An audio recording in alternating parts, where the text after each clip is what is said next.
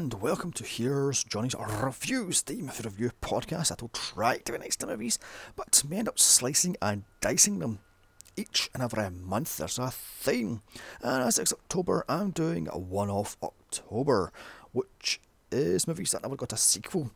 Tonight, I have a real stinker of a movie for you Nine Lives from 2002. No, not the Kevin Spacey movie, but the man that was turned into a cat, but the early noughties British horror starring Paris Hilton. Yes, that Paris Hilton. I believe this was her first movie. Now, I'm guessing she either did this to get a holiday in Britain, or this is some community service bullshit job she had to fucking pay off for.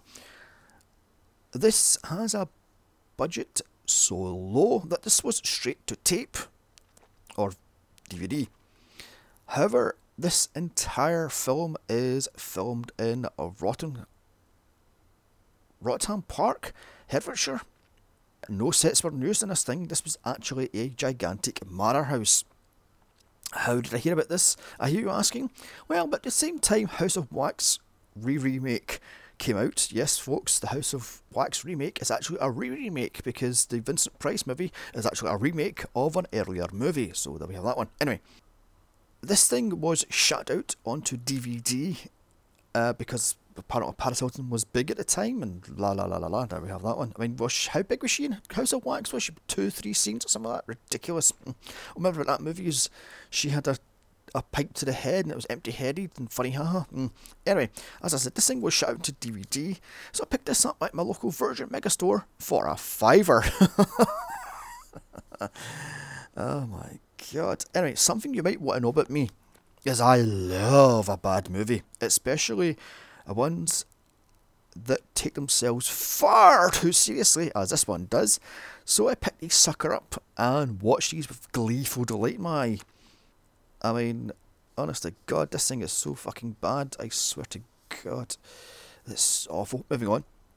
So, get into your Land Rover. Let's head to the countryside. It's time to body hop as we do some hobnobbing. So, with its £2.5 million budget, this thing pulled in unknown. As I said, this was straight to tape, and nobody actually knows how much money this bloody thing made. Now, what I love about this movie is I read years ago that the jewellery Paris Hilton is wearing in this movie is worth more than the movie's budget. God. So you know this is good. oh, Jesus Christ. Anyway, starring a bunch of bloody nobodies and never rocked again, I don't think. Anyway, starring Rosie Fellner, Vivian Harvey, Paris Hilton, Patrick Kennedy, and David Leitch. Directed by Andrew Green, who never rocked again. The plot Nine rich 20 something friends spend the weekend at English Country Manor House. Things start off well enough until someone, or indeed thing, starts killing them off one by one. Now stranded in a snowstorm, can they survive the night? I find out here. So, after these three logos, it starts right in an action scene uh, as we see a panicked 20 something girl running for her life, branching a butcher's knife as she's covered in blood. She runs to a locked room, banging on the door to get in, and it flashes back to the start of the weekend. As we see three black estate cars driving up to a manor house, and it's all very house and haunted hills, I'm getting. While this is happening, the cheapest titles pop up with like the fucking first free to own title thing they've uh, title um Kirsten Cursor font they picked, I mean, for instance, God, as up plays the terrible, quote unquote, creepy score. I swear to God, I think they spent a grand total of about 150 on this opening title and the music. And what the hell is this thing filmed on? I swear to God, the footage is heavily pixelated and the sound is so muffled. I had to rewind this back about 15 times in order to get the fucking names of these people. Plus, on a 50 inch TV, this thing looks like a bloody postage stamp. It's fucking tiny. Jesus Christ. Anyway, inside we meet the cast of Rich Yayas, as my college mate calls him. People are so rich, all they give a fuck about is Yaya, yeah, yeah, yeah, yeah. yeah. How much money do you have? Yeah, yeah, yeah, yeah. Oh no, that's crap, you know. These ultra snobby twats. Anyway, uh, we meet Emma, played by Rosie Fellner, Lucy, played by Vivian Harvey, Joe, played by Paris Hilton, Tim, played by Patrick Kennedy, Paul, played by David Leith, Pete, played by David Nicol- Nicole, Andy, played by Ben Payton, Damien, played by James Schulstinger, I think that's his name, and Tom, played by Lex Sharpram. No, I've not had any of these either, apart from Paris Hilton, but there we have that one. So anyway, uh, we find out that Tim is the owner of the son of this huge ass manor house, which of course Paris Hilton scoffs at and calls it tiny, because of course she would. He is also the birthday boy. He's 21, I believe. I mean, hmm. And I'm not sure if he's part of the these nine or not, because I don't think anything fucking matters in this bloody movie. It just runs with the premise of the shitness that is. Anyway, we find out that Andy is a pre med doctor who can't tell British time, even though he's fucking British. Also, he thinks Scotland, yes, this movie is set in Scotland, not England, has a different time zone from England. Uh, Britain has one time zone, you blithering idiots. Like I said, a fucking yayas. They're, oh my god. And I weep for the fact he's going to be an NHS doctor, or probably a private doctor, but I weep for him being a fucking doctor. He can't tell the time in fucking Britain. Oh my god. Anyway, um, they're all shown to rooms as Joe smoothies with Laura. Unsurprisingly, wait for this one, Paris Hilton is playing an It Girl. Now, an It Girl was a social influencer before social media was a thing. I mean, that's quite a stretch for her, I know. I mean, give this woman a fucking Oscar. She has deep, brave, soul searching acting to play this It Girl. my lord, my pearls. Anyway, she bitches to. I think it's Laura, could be Lucy. I have no idea where the fuck these women are because they all look the bloody same. About how she spent the previous month in Paris, then Milan, and then Los Angeles, and blah blah blah blah blah. But get it, love. You're a net girl. You're rich. Moving on. So during Drinky Poos, before dinner, the Yayas all reconnect in some painful fucking dialogue. My god, this dialogue's fucking excruciating. I'd rather have my fucking back teeth pulled with no anaesthesia and listen to this shit dialogue. We find out Tim's grandparents are indeed Scottish, but his mother is from Manchester, therefore he's English. Also, there's a small village about 10 miles away, but it has been empty for years for unknown reasons. They then discuss Pete, because shock horror, he's poor. How awful for them, oh my lord. Now, how the hell did a poor person like Pete, as they continue to break him, manage to afford this uber expensive university? Moving on swiftly, Joe then tells the group he couldn't have bought a bloody plane ticket instead of driving up, because it'd be cheaper to fly. Her boyfriend, I think, Damien, shoots her down, calling her a princess, as how would she know daddy pays for everything? So that's her putting her place, I think. I mean, mm-hmm.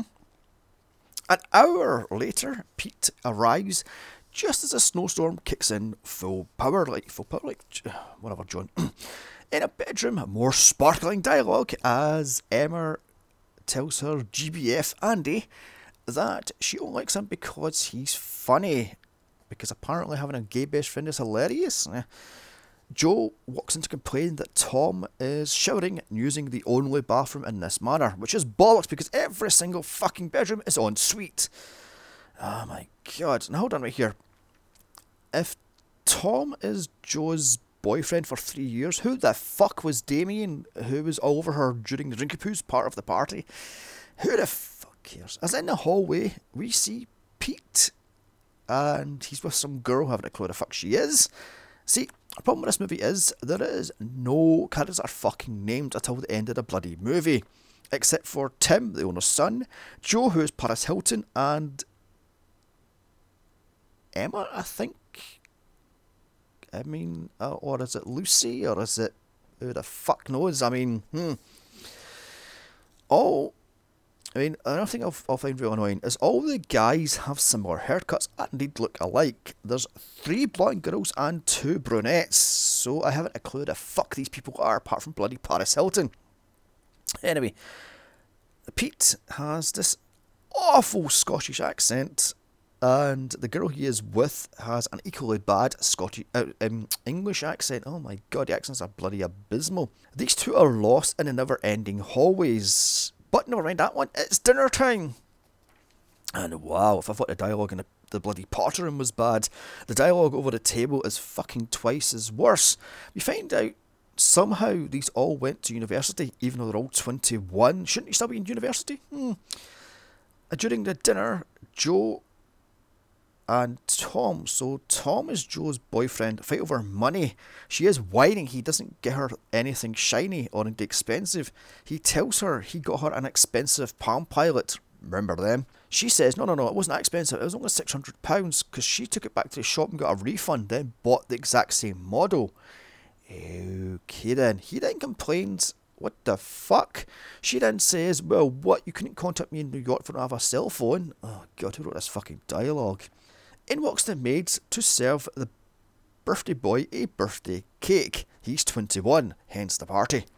Later on, more drinky poos as Pete is chatting up. I think her name is Laura? The one he was lost in the hallways with? Again, there's no fucking names. He's trying to get into her pants something awful, dazzling her by a physics problem? i.e., how do you know the world outside is still uh, the world, even though it's covered in snow? She points out the world doesn't even know about them, so how would the world know they exist? Okay then, this is why I didn't go to university. They're a bunch of pompous, up their own arse douchebags. So anyway, so Tom leaves the party in search of a toilet, and he finds one after a few minutes of searching in the hallways. As in the bathroom mirror, he is possessed by a god awful CGI demon eyes. He then hears banging on the door, so answers it, but no one is there. He returns to the party to chew them all out, as no one has a clue what the fuck he's banging on about. The scene's been missing for 45 minutes. Okay then. The party then breaks up, leaving only Tim and Tom of bottle of scotch. Joe gets mad at Tom, saying he shouldn't get too bloody drunk as he doesn't know what he's doing when he's drunk. So she fucks off to have a bubble bath. Yeah, love, great idea. You've been drinking all night, but you take time for a bubble bath before bed. It's a genius idea, love. Don't drown yourself in a fucking tub, you silly bitch. Anyway, in the study, Tim and Tom start a fresh bottle of scotch. Tom finds an old book. He reads from it. It's a story of the manor and indeed Tim's family backstory, plus the fact there's a curse on the land somehow. Seconds later, Tom's eyes turn black and he knocks out Tim, saying, I have returned. Meanwhile, in a bedroom, Pete's wannabe girlfriend and some random blonde, I have no idea what the blonde is, hears banging in the hallway, so checks out and nothing is there. As back with Joe. she has had her bath and, and also hears banging on her bathroom door. She screams and she's killed off screen. Boo! Hiss shit like that. the group then hear her scream and run for it, but it's too late. She's dead. Andy, the pre-med, checks her pulse, but she's long dead. So the men hunt for the killer. They find the phones are also dead. dun dun dee! The group, now in full drama school acting mode, find Tim knocked out in the study. He comes to to tell him that Tom knocked him out. He rants about the book and Tom's blacked out eyes. And he then tells Tim about of Jo's death, so the hunt is now back on. Emma is then left with Tim, as the rest split up looking for Tom and indeed a working phone. Pete, Damien, and Laura hunt for a working mobile phone or cell phone, and indeed a landline, because it's 2002 and landlines are still a thing. None of them work, however, as the storm has suddenly knocked out all the phone lines, and indeed the mobile phone lines are now dead because we're in the Scottish countryside. Suddenly, a cell phone rings, or a mobile phone rings, even though it's clearly stated the mobile phones are dead, moving the fuck on. However, Damien drops under the bed and kicks it under the bed. So Laura and Pete lift up the bed and somehow the phone gets crushed under the bed. The fuck? Meanwhile, Andy and Lucy hunt for Tom. Back in the study, Damien and Pete go to ask Tim if he has a phone someone else in the house. Pete, uh, sorry, Tom says yes, there's one in the staff quarters. So run to find it, finding a blood splattered in the cupboard, but don't even check what the fuck's in the cupboard, so just leave it.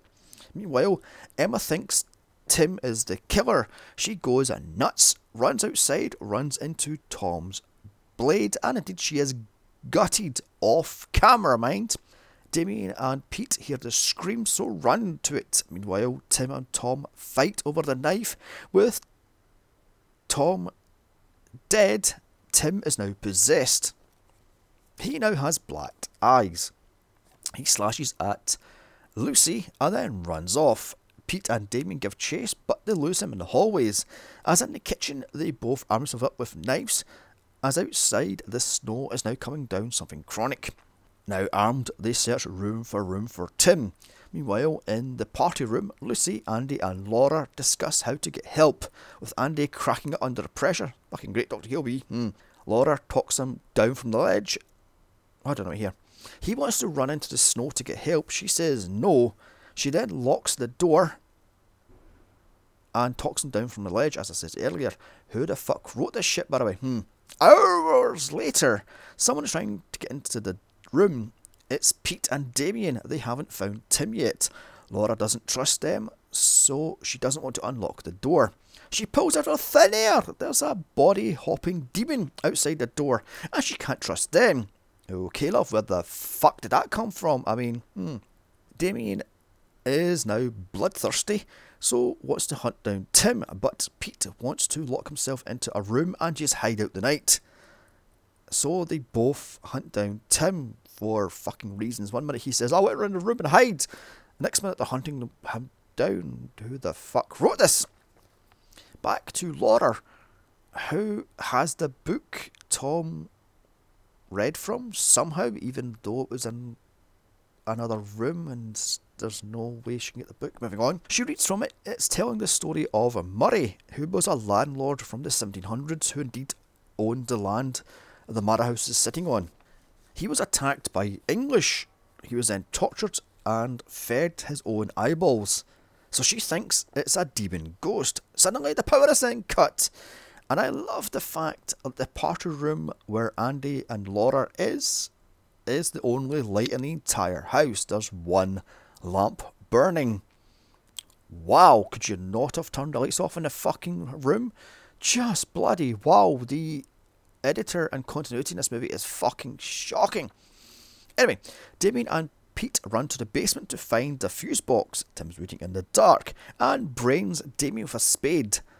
When Damien comes to, Pete is gone. And he's now filming around in the dark, looking for his glasses because he's blind as a bat. He hears whispers in the dark and then stabs Tim. Pete then finds Tim's dead body once he comes to. He hunts for Damien, who has smashed a fuse box. With that, they return. He returns to Laura and Andy, telling him, sorry, telling them that Tim is dead, but Damien is missing. To open a door for his next. Andy was about to open the door, but Laura rants about Murray's ghost.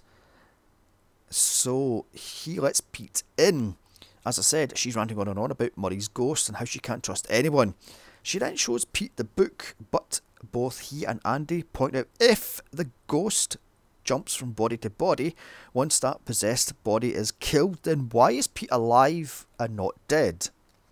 So she points out that Pete has Damien's glasses, therefore, how could he see where he was going? Okay then. They come up with a plan to trap Damien in a room and indeed tie him up. As hours later, they're arguing who will be the bait. Now, I should point out Lucy is bleeding out on the sofa, almost gutted by the fucking knife. Yeah, just fight amongst yourself. I mean, that's perfectly fine. It's then settled. Laura and Pete are bait, leaving Andy with the now dying Lucy. He's locked himself into the party room. Meanwhile, Pete and Laura arm up with a knife for her and a nine iron golf club for him. They hunt for Damien and they hear banging, so fall into a bedroom, but it's empty. So Pete locks himself in. I think he's in the toilet or the room attached to the toilet. I have no idea what's going on here. As Laura hunts down Damien on her own. Minutes later, Damien barges into a bedroom, so Laura locks him into a toilet, but uh, Pete can't lock the other door because Damien somehow has the key, even though Pete had the key seconds earlier. Like I says, this editing is fucking continuity is nothing. Damien then kicks the door down and runs into the hallway. The two hunt him down, but they can't find him. Seconds later, Damien is trying to kick the door down in the party room, but Andy has placed a sideboard blocking the door. Upstairs, Laura tells Pete she'll dump his ass as she is not dying tonight. As Pete has a mini meltdown. Fucking charmer ass bitches. I mean, Jesus, jinkies. With Lucy now dead, Andy cracks up and reads from the book. Seconds later, Damien smashes through the French windows, stabs the already dead Lucy. This somehow kills Damien. It then jumps into Lucy's dead body, so Andy stabs her. It is now in him. So, returning downstairs, Pete finds the door opened leading to the outside. He follows the footprints to the party room, and by the way, this fake snow is ridiculous. I haven't seen fake snow this bad since the bloody Shining. Where he finds Damien and Lucy's now dead body, so he locks the only door in. Back with Laura, she's all alone on a staircase. As Andy sneaks, up behind her, she stamps him in the shoulder and then runs through the house screaming. It's the opening of the movie. Pete, however, won't let her in as she's screaming, I killed him, I killed him. She pleads for him to open the door, but he says no, so she continues to whine and cry until he opens up. But it's too late. She has killed herself, as Andy has died in the hallway. We get a voiceover from Pete saying, It's all over. Everyone is dead. All because of a lousy book. Morning hits. It's pouring with rain. Pete holds a book in a hand and he then reads from it, learning that he was in no danger at all because he was a Scot. He then burns the book and throws it away, calling it a bastard. As credits roll. What the hell can I say about this movie? Drama school acting fucking. Oh my god, the acting is abysmal. It's like fucking porn acting, but worse. All the deaths are off screen. This doesn't make any bloody sense. Why the hell would the ghost demon wait 300 plus years to get revenge on Tim's family? How did Lucy know about the demon ghost? I mean, there's nothing to explain this movie, it just goes on and on and on. This is only 70 minutes long, but it feels much, much, much longer as this fucker drags. I mean, just avoid this thing. I'm going to give this thing a very generous zip out of 10. Still, come back next week as I look at my six year special as I and a guest look at Ghostbusters 2016. Then I wrap up October by doing a Halloween special. And don't forget to like, share, comment, and subscribe. Also follow me on Twitter at Here's a Johnny's a Pod. Eh, bye, and remember, I watched these shitty movies, so you don't have to. Now, if anybody asked you to go to a manor house over Christmas period, say, and have a 21st birthday party, say no, because it's not something going to lock in and you're going to get murdered, fucking Shining style. Eh, bye.